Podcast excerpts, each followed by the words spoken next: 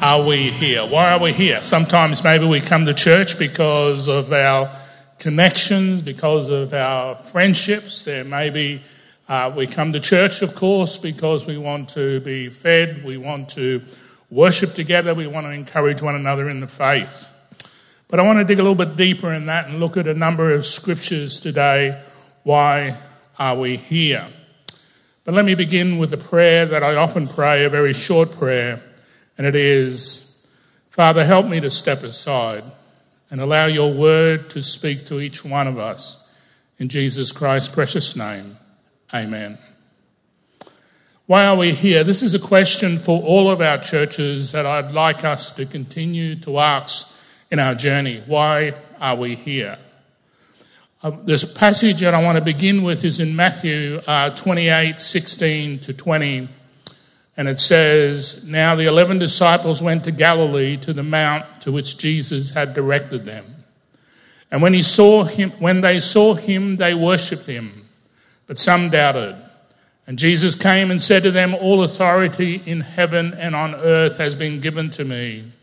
Go therefore and make disciples of all nations, baptizing them in the name of the Father and the Son and the Holy Spirit teaching them to observe all that I have commanded you, and behold, I am with you always to the end of the age. The Great Commission. It is in line, or rather, we are in line with the Great Commission with our national vision statement. And it is, we celebrate every time a disciple makes a disciple, and a church multiplies itself until there is the transforming presence of Jesus Christ in every community throughout Australia. This is our desire. This is our heart cry to see that transforming presence of Christ in every community in our country. John Wesley said, You have nothing to do but to save souls. Therefore, therefore spend and be spent in this work. And go not only to those that need you, but to those that need you most, to those that need you most. A while ago, I think it was two years ago, I was on the other end of the uh, world. I was over at the International Conference of the Wesleyan Church, and there we have 100 countries that the Wesleyan uh, Church is in around the world. And the theme of the conference that came out to us is from everywhere to everywhere. I think about that today and I think about COVID you know, from everywhere to everywhere. But that wasn't the, um, the gist of what they were talking about.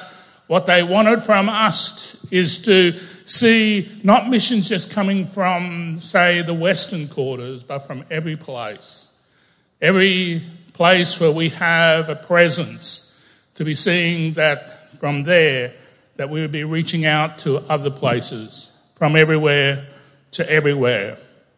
And this is in line with the statement that uh, God has laid upon our heart, the, the Missio Dei, which is a Latin term of sending, God, sending of God. And it dates back hundreds of years. The heart of the church centers on the mission of God. It is on the redemptive story. However, to get to this core, people must thoroughly examine the redemptive story. It is a theme that runs throughout Scripture, from Genesis to Revelations. It's not just found in the New Testament, it's throughout the Scriptures. It is in the story of Noah. And Noah building the ark, and while he was building that ark for those many years, he was proclaiming and calling people to repentance. It is the story that was read to us earlier of Jonah being sent to Nineveh, even though he didn't want to, and God's heart for them would, that they would turn around.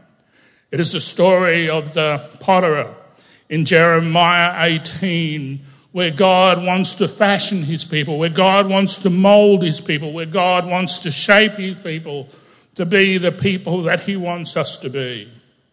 It is a story of the prodigal son, the son that went off and did his own thing and turned his back on his father and then came back in humility, but his father saw him in a distance and ran to him and embraced him and welcomed him back.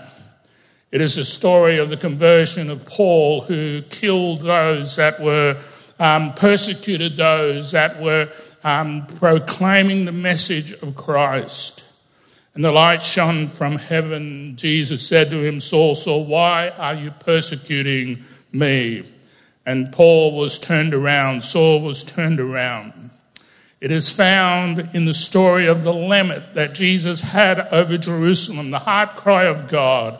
And I love this verse. O Jerusalem, Jerusalem, the city that kills the prophets and stones those sent to it. How often I would have gathered your children together as a hen gathers her brood under her wings, and you were not willing. We see something of this compassion, this love of God, like a mother reaching out to her brood and caring for them and wanting to embrace them. This is God's desire. He is wanting to embrace us, to take a hold of us, to draw us to Himself. The redemptive story is the heart cry of God that has traveled down the corridors of time, calling humanity back to Him. He is not just calling us back from a lifestyle that is not pleasing to Him, but from a lifestyle that is out of a relationship, a lifestyle that is outside of this relationship with God. Our lives are redeemed in the sense that we were lost from the time of the fall of Adam and Eve. Now, through the Lord Jesus, death and resurrection, we can receive this gift of redemption. To redeem is to buy back. He purchased us back with the, his own blood, the Lord Jesus. With Jesus did this for us. I once shared in a park in Rockhampton many years ago to a young girl that had run away from home. And as I was talking to her, she shared with me, I just want to be free. Now, I was kind of tempted, I didn't, but I was tempted to laugh at that point. Because I was thinking, wouldn't we all just want to be free and just do what we want to do? You know, don't have to get up in the morning and go uh, to work. I was saying to Lynn, it's a pity the traffic isn't like this on a Monday to Friday, you know, when I was coming here, you know, when I go to the office. Wouldn't it be good to be just free to go off fishing and do that? But we have responsibilities, we have commitments. The good news about that girl is that she ended up going back to her family and many years later had the privilege of performing her marriage and now she has a child herself, some children herself. And if I would ask her, what's this freedom that you were talking about back then? She would have a smile on her face. But you see, many people cry out and they say they're looking for freedom. But as they chase many of the things in the world, it doesn't give freedom and often binds them up. It, it, it's like an addiction. It can trap them, it can wrap them up, and it can pull them away from what life was meant to be. Another word that is closely related to this redemption is reconciliation. And it goes deeper in a sense as I look at it, reconciliation, because it, it relates more to the restored um, relationship.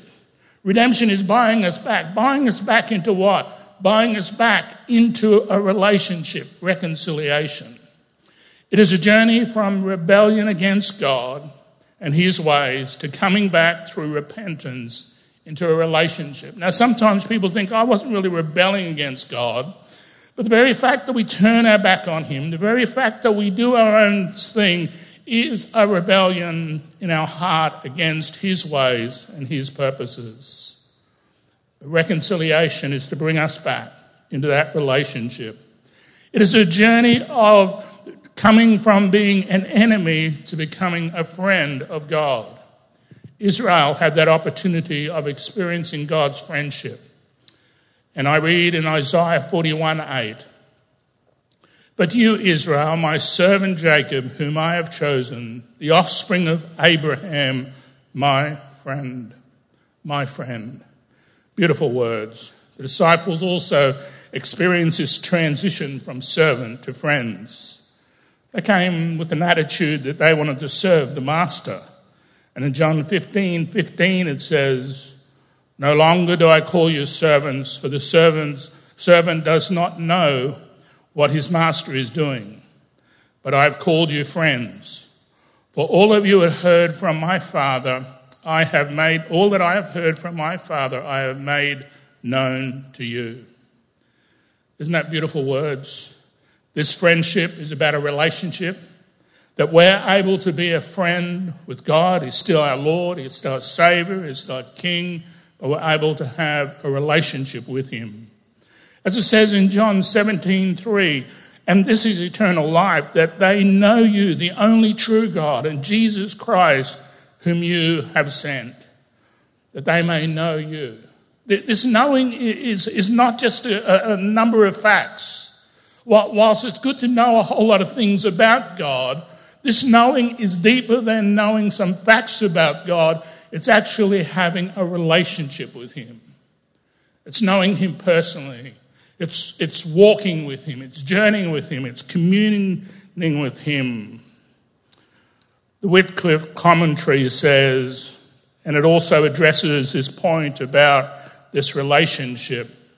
This redemption or reconciliation is first a restoration of one's relationship with God, and second, but not separately, it is the restoration of one's relationship with others. So, at the core of the message that we share, at the core of the message that we come to know about a, a new relation, a restored relationship with God, and the opportunity, the possibility to have a relationship with others. It is in the Lord's Prayer. Forgive us our debtors as we also forgive our debtors. Sometimes I think we forget the second part of that. We have our hearts focused on God looking for forgiveness, and we forget about the need to forgive others. Um, a year ago, I shared with my cousin on his deathbed, and I asked him the question Have you forgiven those that have uh, wronged you? And he said, It's hard but I have. And when he made that statement, I knew that uh, I, I, I felt in my heart that he had honestly considered what forgiveness was, because he realized that it's hard, but he had done that. And he gave his life to Christ at that point. I asked the same question of a man only this week who only has a short while to live. And I asked him, Have you forgiven also those that have hurt you?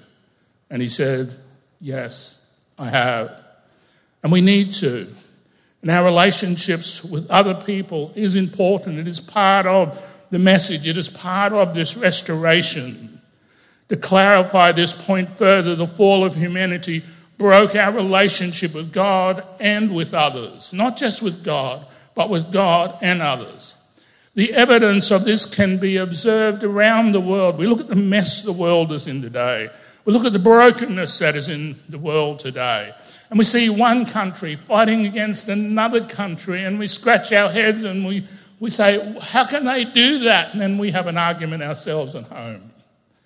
You know, it comes from even those small seeds in our own lives and spreads across the world that needs to be dealt with. The greatest commandment, as Jesus, Jesus stated, addressed the core issue of humanity.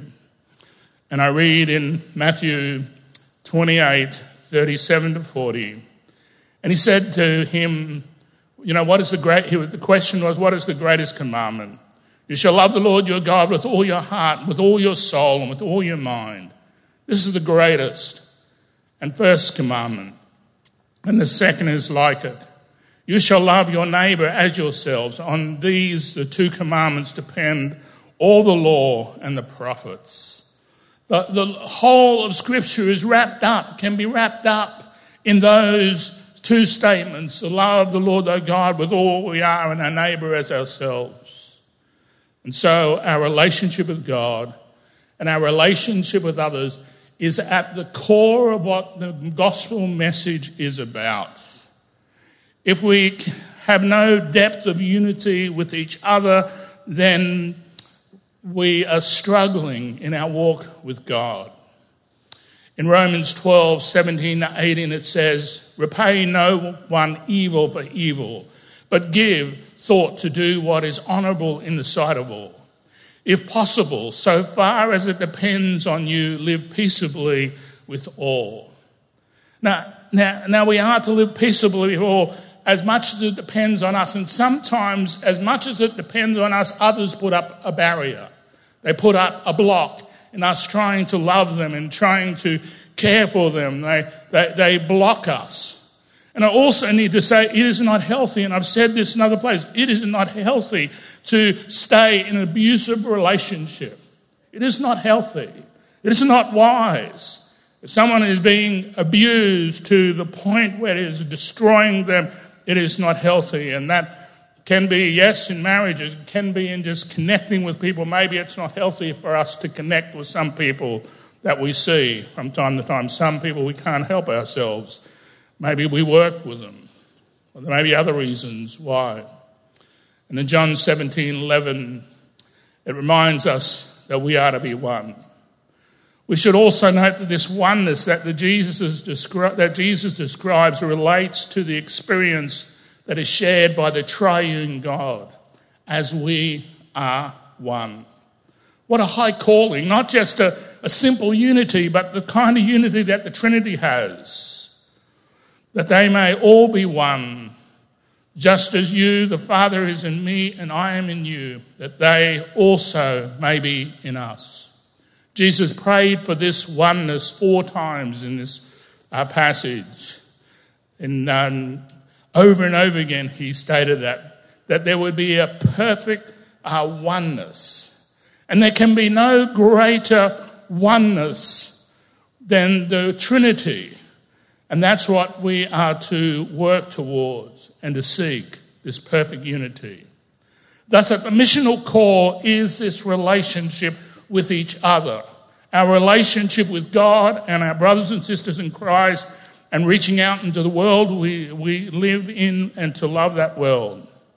You know, the bitter disputes, the deep conflicts, the bitterness has no place in the life of the church. It has no place in the life of the church. Those behaviors, when they show up in the church, contradict our message. It is sad if we want to go out in the world and we want to tell people about Jesus, but we're arguing amongst ourselves. And we don't want to be like that. We can't. Is it any wonder why the world at times does not listen to the church? Because it looks at the church and it sees the things that are going on in the church. A few months ago, I got Debbie to send out a note about around our Queensland churches that there was a need for RI teachers within our schools. There were a hundred, a thousand children that couldn't do uh, RI because we didn't have the teachers. And, and one of the things I was talking to the heads of the churches that came out loud and clear is that the, the world seems very interested because many of these were coming from you know non-Christian uh, backgrounds. They're very interested about Jesus. They're very interested about those spiritual things that, that we share, but they're not interested about what the church has to say.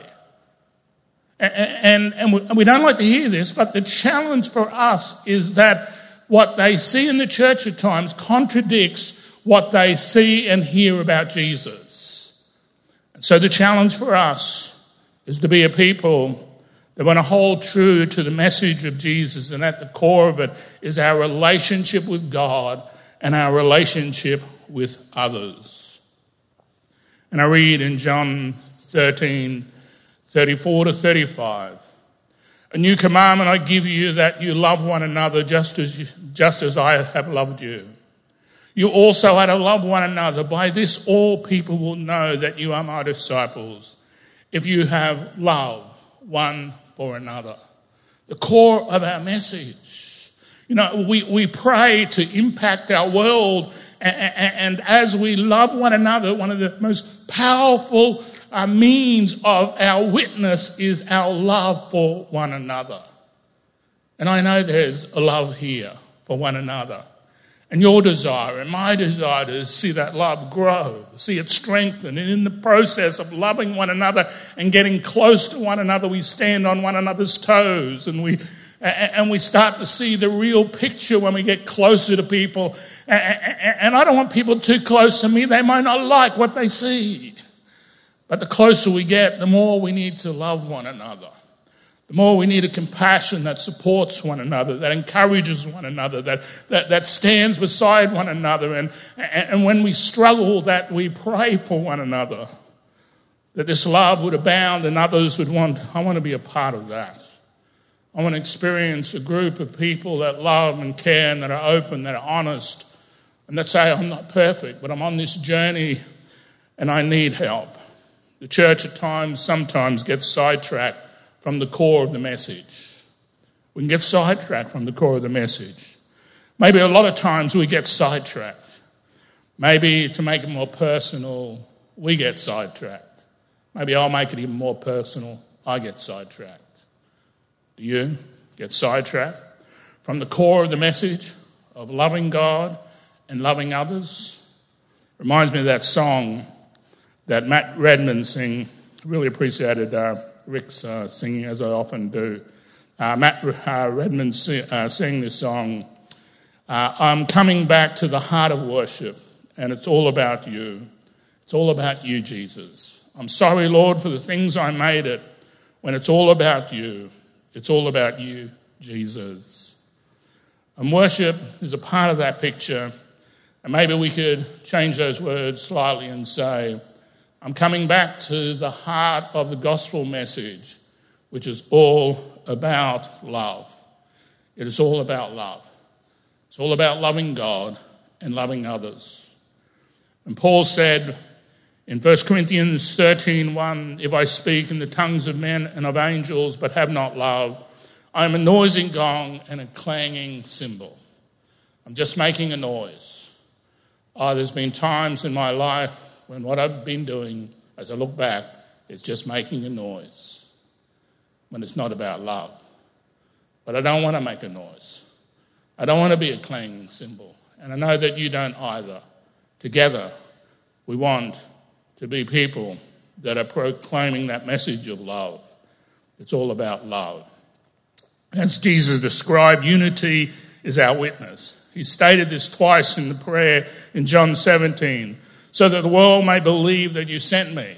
When they, when they see this, this unity, when they see this love, the world says, wow, there is something happening here that doesn't happen anywhere else because God's at work. God's at work in the hearts of these people. They love one another. And the second part was so that the world may know that you sent me and love them even as you love me in verse 23 twice, you know, 21 and 23 of John chapter 17. This unity can only occur, occur with the quality of God's love. I made known to them your name, and I will continue to make it known that the love with which you have loved me may be in them and I in them. The two go hand in hand. You know, we cry out to have that kind of love, and we need to allow Jesus into our heart. We need to allow Him to control us. We need to allow to have that relationship with Him, to walk with, with Him along the journey of life. We need to cry out at times and say, God, I'm struggling with loving this person. I need your help. And allow God to love to so touch us and so flow through us. And sometimes, you know, it's praying but we've got to take the steps towards that person. We've got to act that out and we've got to do it. And as we do, God fills us with love. And again, this love is our missional call. It forms the kind of relationship that, that we are to, to have in the life of the church. It is at the core of what binds us together. Without it, we've lost the core of what the message is really about. But the good news today, in this place, we have a message to share because we love one another and we want to love one another more. Because we hold to the truth of restoration, we hold to the truth of being reunited with God into a relationship with Him. But this, but what has this got to do with the national vision statement? We celebrate every time a disciple makes a disciple, and the 316 church multiplies itself until there is the transforming presence of Christ in every community in Australia. for that to happen, it talks about the kind of disciples that we are to make.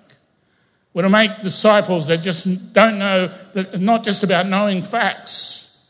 We're to make disciples that know what it is to love one another, to love God and love one another.